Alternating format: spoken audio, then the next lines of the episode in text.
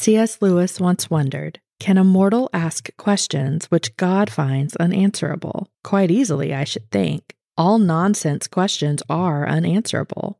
How many hours are in a mile? Is yellow square or round? Probably half the questions we ask, half of our great theological and metaphysical problems are like that. I came across that quote when I was completing my summative research project for seminary. I was exploring the theology of evil and suffering and attempting to tackle the age old question of why a supposedly good God allows them. Now, don't worry, I'm not about to drag you through all of that angsty research or read some dry academic paper to you, but what I would like to do is share a little nugget I picked up along the way that began a holy shift in me.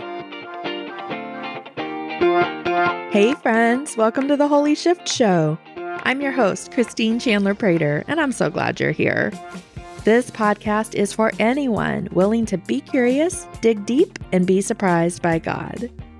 Welcome to episode three, y'all.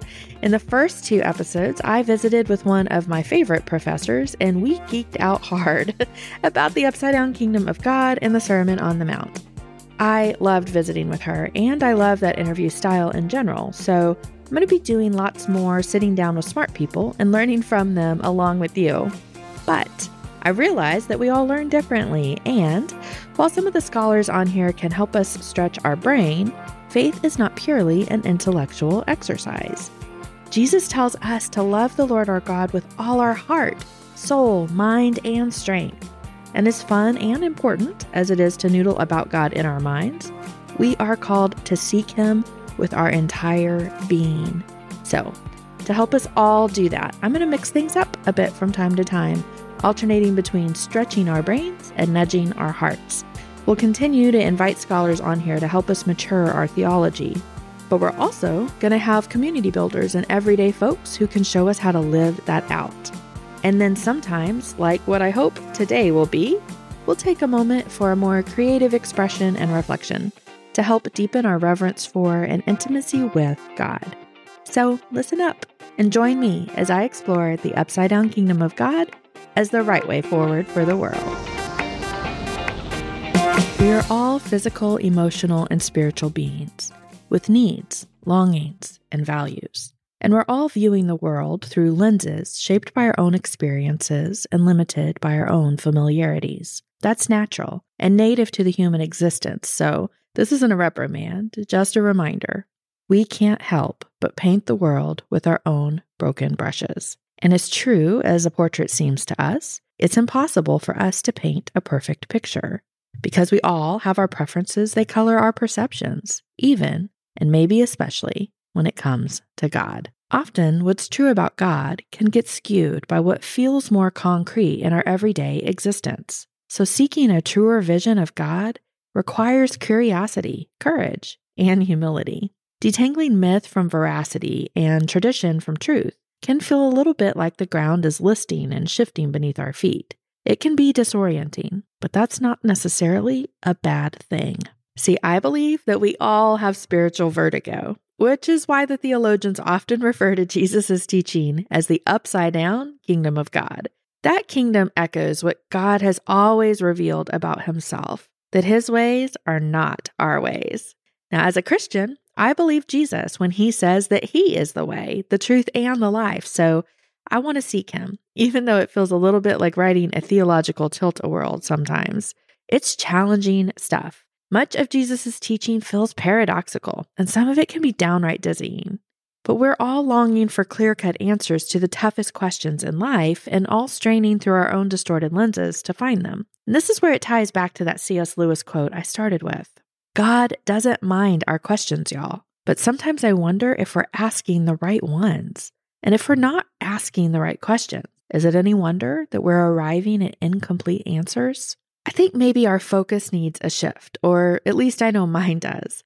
I'm often asking him what and why and looking for the answers to how to live my life instead of looking to him for life. I tend to get my cause and effect reversed and put the Christine cart before the holy horse. God does have a plan and a purpose for my life, but the pages of scripture don't exist to point me to those answers. They're meant to point me to Jesus and in seeking Him, I find myself and my purpose.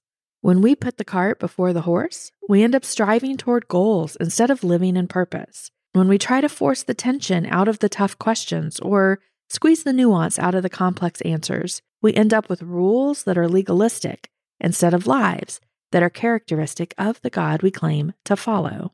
In all our clamor to understand what we should think, how we should live, and why life is the way that it is, we're forgetting that all these questions are answered in the who of God. The who is revealed in a myriad of ways, but namely in Jesus. He came as a loving and humble servant, willing to walk with, cry with, and live with the broken. He came to reconcile us back to our Father in heaven and with our neighbors on earth. He came to reveal the heart of God. See, we're made in the image of God, by the hand of God, for the purpose of seeking His face, His will, His kingdom, and bringing Him glory. And we can do that, but it isn't going to be through memorizing a certain number of verses, although that has value. It won't be because we've committed to or demanded some level of morality or behavior modification, although holiness is unquestionably our calling. It won't even necessarily be because we asked the right questions or seek Him with our whole hearts, although that's a start. It'll be because we believe Jesus when He doesn't just offer to give us the answers, He offers to be the answer. And see, once we untangle God from our own misconceptions and stop trying to confine Him to our own categories, once we believe God is who He says He is, He's bound to surprise us guaranteed to challenge us and certain to change us. And I don't know about you, but I'm ready. Rooted in his infinite otherness, God is big enough to weave the cosmos into creation and breathe humanity into dust.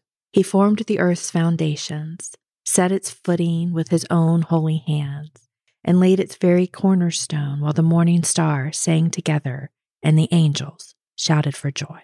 This God is so great that even the rocks cry out in praise and the mountains leap for joy. The hills burst with song and the trees rise in standing ovation.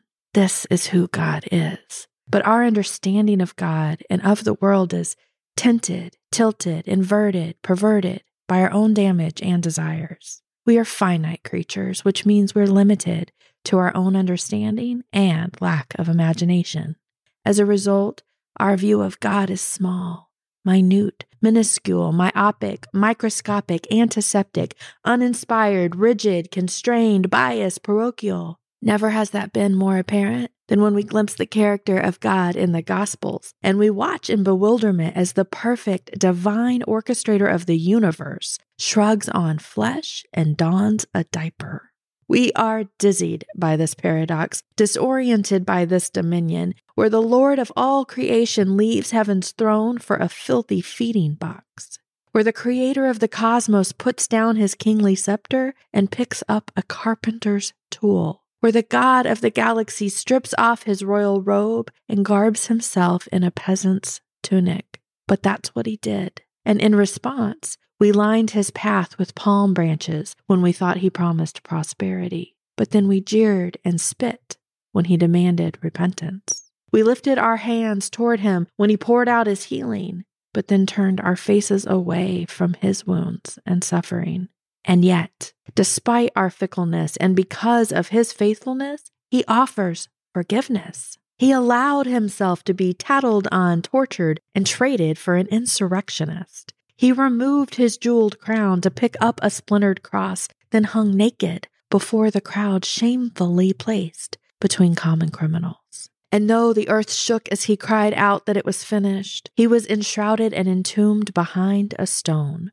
But while his disciples wept and slept, he didn't. He looked hell straight in the face for us and then defeated it to make a way for us. He rose. And when he did, his kingdom came with him. It's rising even now and already dawning in the not yet. It's the song swelling in our ears, the welcome warming in our hearts. He is calling us to him, and we have heard his voice. Will we accept his invitation?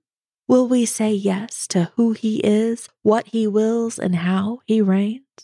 In this kingdom, things are not as we've known or sown or sought or thought. His kingdom is not from this world, but it is for it. We know that to be true because God became mercy incarnate. And in coming to reconcile and redeem, he also came to reorient and reorder.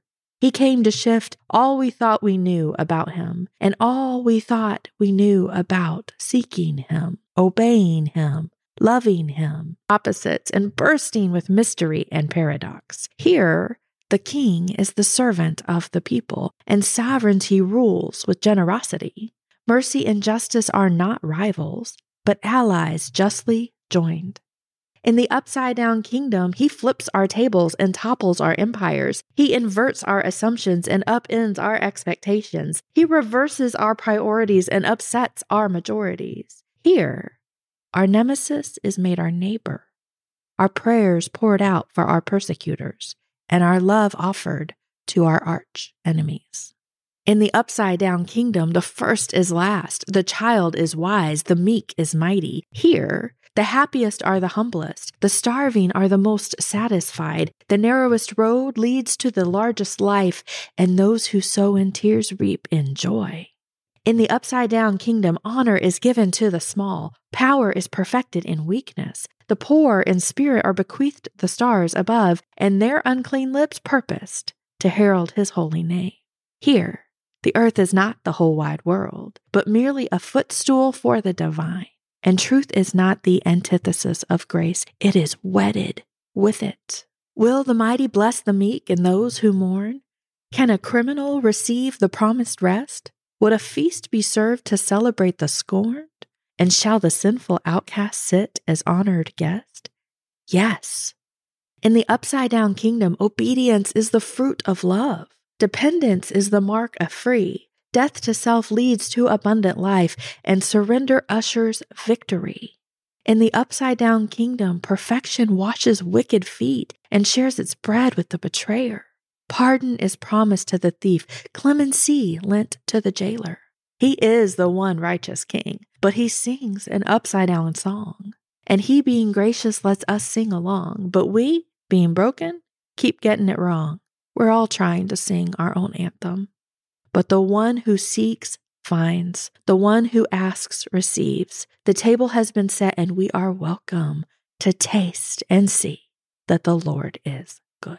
Let's pray. Lord, whoever you are, we want you. Please reveal yourself to us and give us the courage to say yes. Give us the conviction to follow you faithfully. We confess our misconceptions and surrender our expectations. We ask that you would forgive us for the ways that we have misunderstood and maybe even misrepresented you. We seek your face, your will, your kingdom and ask that you would give us a fresh vision for who you are and a greater understanding of your will for the world. And Lord, above all else, grant us a deeper intimacy with you. Lord, you are both the author and the perfecter of our faith. So we seek your truth and ask that you would awaken us to your presence and our purpose to bring you glory. Lord, let us find rest and reverence in the mystery of who you are and comfort in knowing that you call us each by name and are drawing us toward you even now in spirit and in truth. Thank you so much for spending time with me today, and I do hope that you enjoyed that more creative reflection. I recognize that that is not everybody's cup of tea, but we do want to mix it in from time to time for our creative types and also because we believe that it does help stretch our imagination and awaken our awareness of God. Now, if this wasn't really your gig, no worries. We're going to be back to that interview format next episode. And I hope you'll join us for it because I'm going to be interviewing a friend of mine. I'm a community builder who ministers to individuals with special needs. And I know you're going to want to hear what she has to say. So join us next week. And in the meantime, if you would do us a favor, if you're liking the show, will you share it with a friend or subscribe and leave a positive review? That helps other folks find us. And then if you want to see the show notes, we've always got those up over on our website. Just go to theholyshift.org backslash podcast to see those. You can also find a quiz that we've designed to help you discover if you're holding any beliefs about God or others that could use a holy shift. And also, we would love for you to connect with us. We always love hearing your thoughts and finding out what questions and topics you might like explored here on the podcast. So, thank you again for spending your time with me and for joining me as I explore the upside down kingdom of God as the right way forward for the world.